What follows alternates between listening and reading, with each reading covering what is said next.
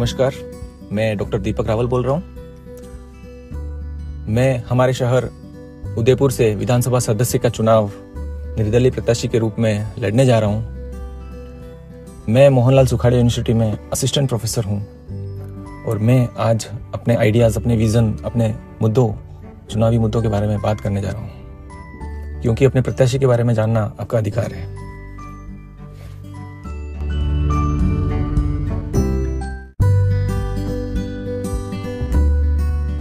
जब भी कोई व्यक्ति राजनीति में आता है तो लोगों का सबसे पहला सवाल यही होता है कि आप राजनीति में क्यों आए हो? तो राजनीति में लोग कई वजहों से आते हैं, पर मेरी जो वजह है, वो है to serve the nation to serve the country and to serve the people और मैंने जो इस कंट्री से, समाज से जो मैंने लिया है, मैं उसे पे बैक करने जा रहा हूँ। और भी वजह राजनीति में आने की। मुझे ऐसा लगा कि कहीं ना कहीं लोगों की प्रॉब्लम्स हैं, वो सोल्व नहीं हो रही हैं, जो भी जनप्रतिनिधि हैं उनके द्वारा। मुझे भी काफ़ी प्रॉब्लम आती है। मैं भी जनप्रति, प्रतिनिधियों के पास जाता हूँ। और ऐसा लगता है कि कहीं ना कहीं कुछ कमी है, कुछ अच्छा और अच्छा और अच्छा सॉल्यूशन हर प्रॉब्लम का हो सकता था।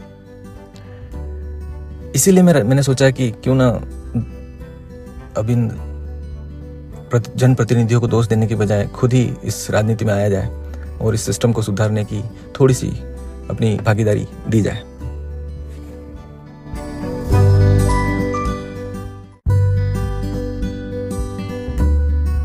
मैं राजनीति में एक विजन के साथ आया हूँ कि मैं लोगों की प्रॉब्लम्स को सॉर्ट आउट कर सकूँ, कम कर सकूँ। आप मेरे विजन डॉक्यूमेंट को मेरी website doctor Deepak Rawal dot com पर भी देख सकते हैं। मैं अपने सारे विजन के बारे में ब्रीफ में बात भी करूँगा आपसे। और लोग अक्सर सवाल करते हैं कि आप चुनाव क्यों लड़ रहे हैं? तो मैं लोगों से ये भी अपील करता हूँ कि चुनाव लड़ना हमारा अधिकार है, जो संविधान ने हमें दिया है। और मेरा तो ऐसा मानना है कि हर व्यक्ति को चुनाव लड़ना चाहिए। लोगों में चुनाव के प्रति जो भ्रम, भ्रांतियाँ मिथ्स हैं, उन्हें मिटाने की ज़रूरत है। लोगों को इलेक्शन के लिए अवेयर करने की ज़रूरत है। लोगों में इलेक्शन के लिए जो अवेयरनेस है, मैंने ये नोटिस किया कि बहुत कम है। लोग चुनाव को बड़े ही अजीब तरीके से देखते हैं और पॉलिटिक्स के साथ एक वर्ड और जोड़ देते हैं डर्टी पॉलिटिक्स तो मैं राजनीति में एक मेरे नारे के साथ आया हूँ क्लीन पॉलिटिक्स के नारे के साथ। और लोगों में जो डर्टी पॉलिटिक्स की धारणा कुछ गलत जनप्रतिनिधियों के कारण है। उसे मिटाना भी कहीं ना कहीं मेरा मकसद है।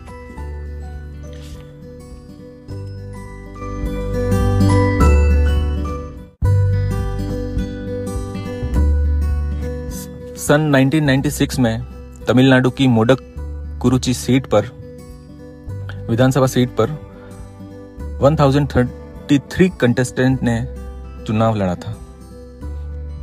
और ये एक रिकॉर्ड है। इलेक्शन कमीशन को इलेक्शन पोस्टपोन करने पड़े और कंटेस्टेंट की लिस्ट के लिए पूरी बुकलेट छपाई गई। देखिए आप डेमोक्रेसी में कितना बड़ा लीक है। अगर हर कंस्टिट्यूएंसी से, हर विधानसभा, लोकसभा क्षेत्र से इतने उम्मीदवार खड़े हो जाएँ तो आप सोचिए, एक अल्टरनेट सिस्टम गवर्नमेंट को डेवलप करना होगा इलेक्शन कराने के लिए। और डेमोक्रेसी कोलैप्स भी हो सकती है। पर लोगों में अवेयरनेस नहीं है और डेमोक्रेसी के अलावा हमारे पास अभी फ़िलहाल कोई इससे अच्छा अल्टरनेट नहीं दिखता है, इसलिए हम डेमोक्रेसी पर बिलीफ रखते हैं।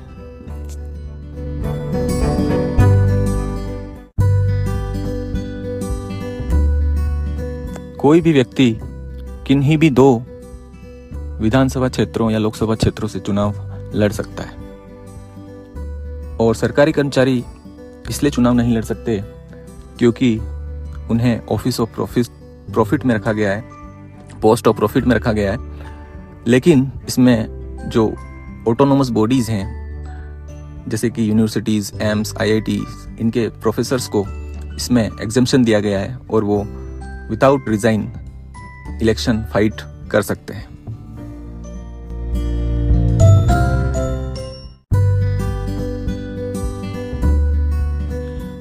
इलेक्शन लड़ने के लिए जो फ़ीस है, वो है विधानसभा चुनाव की फ़ीस है दस हज़ार रुपये और लोकसभा चुनाव की फ़ीस है पच्चीस हज़ार रुपये। और अगर आप जितने भी वोट पड़ते हैं, उसमें से एक बटे छः वोट ले आप पाते हैं तो आपको ये अर्नेस्ट मनी लौटा दी जाती है, वरना ये जब्त कर ली जाती है, जिसे हम जमानत जब्त होना बोलते हैं।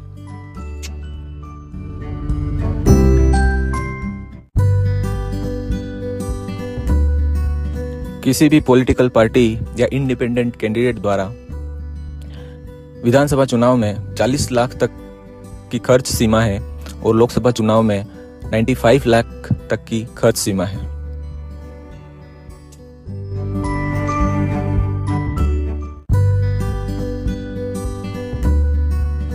आपको ये जानकर हैरानी होगी कि सिर्फ़ 40 से 60 परसेंट लोग ही वोटिंग करते हैं। अगर हम 2018 के विधानसभा चुनाव, उदयपुर शहर क्षेत्र की बात करें तो ढाई लाख वोटर्स में से सिर्फ़ डेढ़ लाख लोगों ने वोट किया। एक लाख लोगों ने वोट नहीं किया। लगभग 40 परसेंट लोगों ने वोट नहीं किया। वोट क्यों नहीं किया? इसका कोई भी कारण बताया जाए, पर मैं ये समझता हूँ कि उसका एक ही कारण है कि लोगों का जनप्रतिनिधियों पर, इस पार्टी पॉलिटिक्स पर भरोसा बिल्कुल नहीं है। इसलिए मैं उन लोगों से अपील करता हूँ, जिनका इन इन पार्टी पॉलिटिक्स पर भरोसा नहीं है, वो इंडिपेंडेंट कैंडिडेट पर भरोसा करें। लेकिन वोट ज़रूर दें।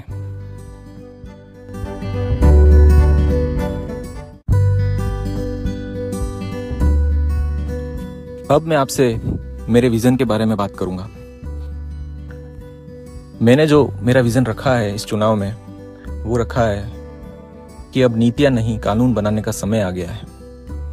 क्योंकि पॉलिसीज़ से कुछ हो नहीं रहा है रिज़ल्ट मिल नहीं रहा है तो हमें अब थोड़ा स्ट्रिक्ट होकर लॉस की ज़रूरत है।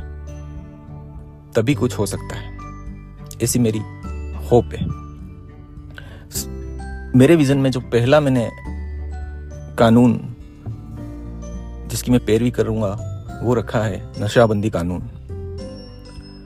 नशाबंदी कानून के अंतर्गत मैं चाहता हूँ कि हमारे स्टेट, हमारे देश में तो शराब, सिगरेट, बीड़ी और तंबाकू की बिक्री जो वैध है, उसे अवैध घोषित किया जाए और इसकी उपयोगिता और इसके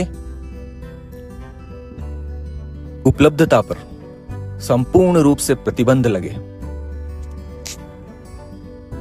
सरकारी लोगों का या जनप्रतिनिधियों का यह तर्क कि इससे राजस्व प्राप्ति होती है, मुझे बड़ा ही अजीब लगता है। आप समाज और लोगों की जान के साथ खिलवाड़ कर कर, आप उनके स्वास्थ्य के साथ खिलवाड़ कर कर, अपने समाज की, भविष्य की पीढ़ी के साथ खिलवाड़ करके आप राजस्व प्राप्ति कैसे कर सकते हैं? ये बहुत ही अपरिपक्व तर्क लगता है। आप राजस्व के लिए अल्टरनेट तरीके खोजे, टैक्स बढ़ाएँ, जो करना है करें, पर प्लीज़ आप इस तर्क को पीढ़ी और समाज के जो नुकसान, नुकसानदायक जो बात है, उससे आप बिल्कुल जस्टिफाई नहीं कर सकते।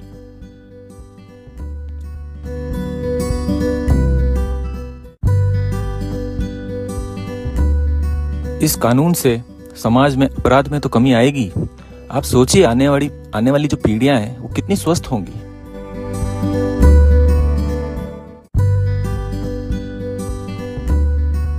दूसरा जो मेरा विजन है, वो है आत्मनिर्भरता, निर्भरता कानून। ये कानून महिलाओं को उनकी आज़ादी, उनकी आत्मनिर्भरता का मार्ग प्रशस्त करेगा। इस कानून के अंतर्गत मैं चाहता हूँ कि हर महिला, हर गैर कामकाजी महिला को, जो अपने अपने पति पर आश्रित है, अपने पिता पर आश्रित है, अपने भाई पर आश्रित है, किसी पुरुष पर आश्रित है, उसे घर में काम करने का वेतनमान दिया जाए। वो घर में फ्री में काम न करे। जो भी सैलरी चाहे वो सरकारी कर्मचारी हो, व्यापारी हो, या कोई भी काम करता हो, उसकी 25 परसेंट सैलरी हर महीने उस महिला को एज ए वेतन दी जाए और महिला को घर में काम करने के लिए एक एम्प्लॉय माना जाए और वेतन देने वाले को एम्प्लॉयर माना जाए। और महिला टैक्स भी पे करे इस पर और एम्प्लॉय को इसमें टैक्स में छूट दी जाए। इससे क्या होगा? इससे होगा ये कि जो हमारी भारत की महिलाएँ हैं, उनमें आत्मविश्वास पैदा होगा। स्वतंत्रता का भाव आएगा। जो उनके मन में जो गुलामगिरी की जो सोच है, वो खत्म होगी। पुरुष प्रधानता कम होगी। लैंगिक समानता आएगी।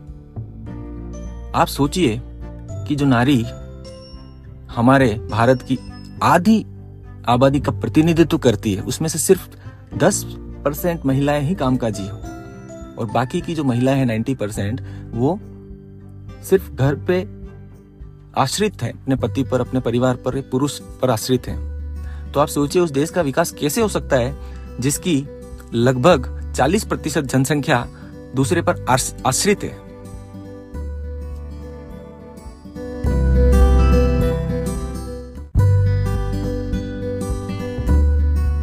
मेरा अगला जो विजन है, वो है आर्थिक शिक्षा कानून। इस कानून के द्वारा मैं चाहता हूँ कि हर स्कूल, हर कॉलेज हर यूनिवर्सिटी हर शैक्षणिक संस्था में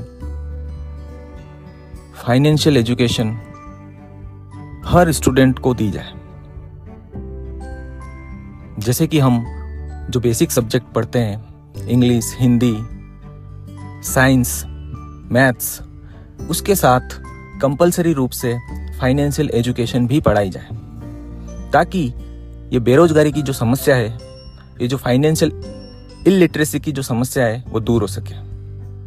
फाइनेंशियल एजुकेशन का फ़ायदा ये है कि हर व्यक्ति में फाइनेंशियल फ्रीडम का भाव पैदा करना, पैसों के लिए जो गलत मानसिकता है उसे दूर करना, और पैसा कमाने के लिए उसके पास पर्याप्त नॉलेज हो, जैसा कि कुछ लोगों में होता है, उसे पैदा करना।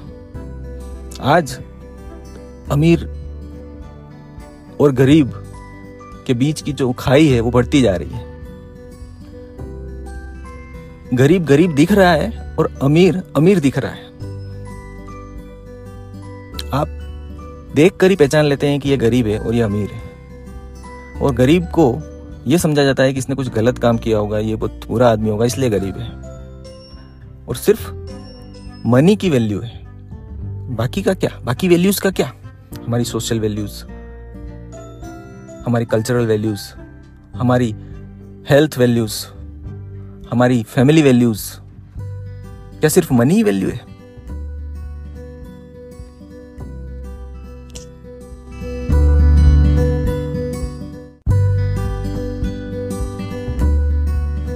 अगला जो मेरा विजन है, वो है नैतिक शिक्षा कानून।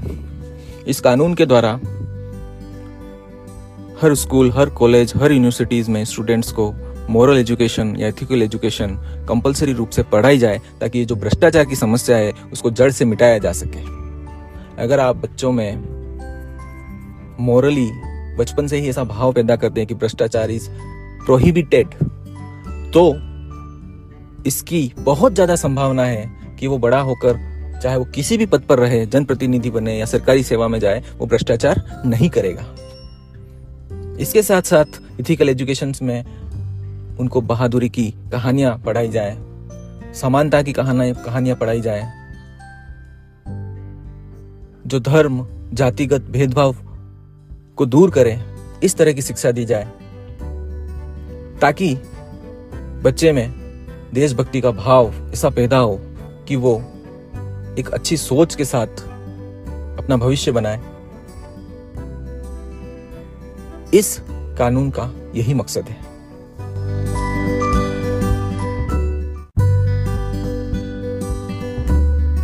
अगला जो मेरा विजन है, वो है वृक्षारोपण कानून। इस कानून के तहत मैं चाहता हूँ कि हर नागरिक को कंपलसरी रूप से पेड़ लगाने के लिए बाध्य किया जाए और उसके लिए ज़मीन सरकार उपलब्ध कराए और पौधे नर्सरी या वन विभाग से उपलब्ध कराए जाए। पौधे अगर आर्थिक और औषधीय महत्व के हों तो उससे आर्थिक फ़ायदा और स्वास्थ्य लाभ भी होगा। और हर पौधे के बड़े होने पर सिर्फ़ उगाना नहीं है, लगाना नहीं है, उसके बड़े होने तक उनकी देखभाल करने की ज़िम्मेदारी भी उस नागरिक की रहेगी और हर पौधे के बड़े होने पर एक इंसेंटिव के तौर पर, एक इनाम की राशि हर नागरिक को दी जाए जिससे पर्यावरण के प्रति लोगों में जो जागरूकता बढ़ेगी और इस प्रदूषण की समस्या का भी समाधान होगा।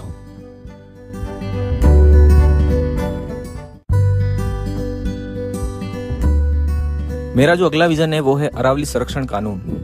इस कानून के तहत मैं चाहता हूँ कि हमारी अरावली की जो पहाड़ियाँ जो विश्व की सबसे प्राचीनतम पहाड़ियाँ हैं, उन, उनमें जो खनन, बिक्री, खरीद, इस पर संपूर्ण रूप से रोक लगे आप इस स्वर्ग सी धरती पर जहाँ भी जाते हैं, वहाँ आपको ये खुदी हुई पहाड़ियाँ, खुदी हुई मगरियाँ दिखती हैं, जो बहुत ही गंदी लगती है।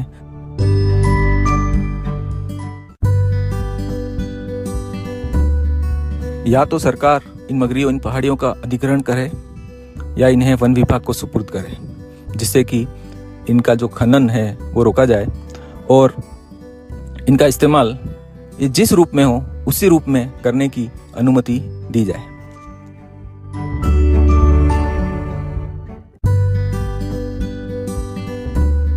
जो अगला विजन है, वो है स्थानांतरण नियंत्रण कानून। ये सरकारी कर्मचारियों से संबंधित है और हर सरकारी कर्मचारी इस तबादला जो नीति है, उससे परेशान है। हम सभी जानते हैं कि ट्रांसफर्स में कितना भ्रष्टाचार होता है, ये सभी को पता है। हर कर्मचारी ये इस बात को जानता है। तो स्वायत्त शासी जो संस्थाएँ होती है यूनिवर्सिटीज जो ऑटोनोमस बॉडीज होती हैं यूनिवर्सिटीज हैं एम्स है आईआईटीज है, इनमें ट्रांसफर्स नहीं होते हैं। तो इसी तरह से सरकारी कर्मचारियों का भी उनकी इच्छा के विरुद्ध ट्रांसफ़र पर संपूर्ण रोक लगे और जनप्रतिनिधियों के दखल ट्रांसफ़र में दखल पर भी संपूर्ण रूप से प्रतिबंध लगाया जाए, ताकि भ्रष्टाचार भी कम हो और सरकारी कर्मचारी भी भ्रष्टाचार से दूर रह सके और अच्छे से काम कर सके।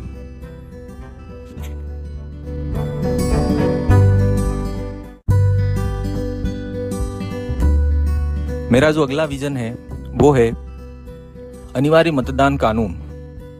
इस कानून के द्वारा हर नागरिक को वोट देना अनिवार्य किया जाए। यह कुछ कंट्रीज़ में लागू भी है। लेकिन राजनीतिक पार्टियाँ अपने फ़ायदे के कारण इस कानून को लागू करने के लिए हिचकिचाती हैं। और चुनाव की कोई अल्टरनेट व्यवस्था सुनिश्चित की जाए ताकि हर नागरिक वोट दे सके और उसके लिए थोड़ी लंबी अवधि का समय दिया जाए। इससे क्या होगा? इससे होगा ये कि सभी की सरकार में सहभागिता बढ़ेगी, सभी लोग अपनी ज़िम्मेदारी को समझेंगे और एक अच्छी और चुनी हुई सरकार, सिर्फ़ साठ प्रतिशत लोगों वोटर्स द्वारा चुनी हुई सरकार नहीं, सौ प्रतिशत लोगों द्वारा चुनी हुई सरकार अस्तित्व में आएगी और कुछ अच्छा काम करेगी।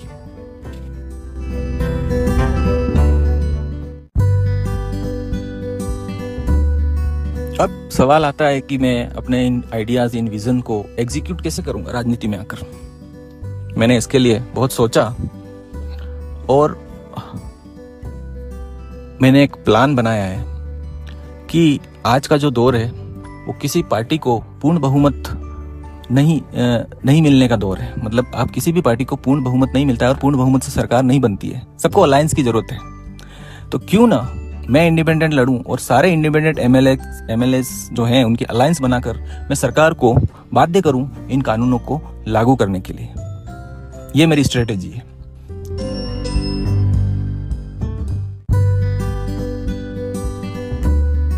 और अंत में मैं लोगों से अपील करना चाहता हूँ कि आप किसी धर्म, जाति, संस्था, संगठन, इनके आधार पर वोट न करें। ये आपके निजी मुद्दे हैं। चुनाव में इनका इस्तेमाल डर्टी पॉलिटिक्स है।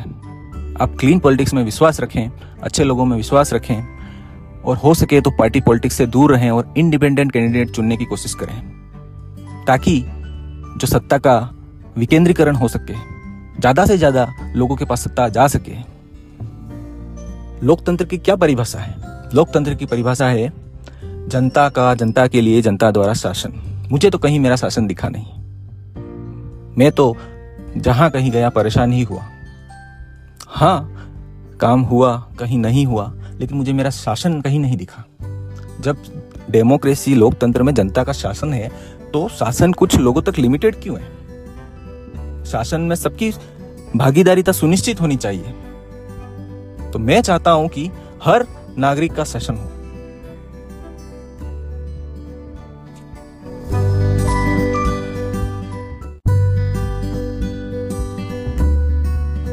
धन्यवाद उदयपुर सत्यमेव जयते वोट फॉर चेंज।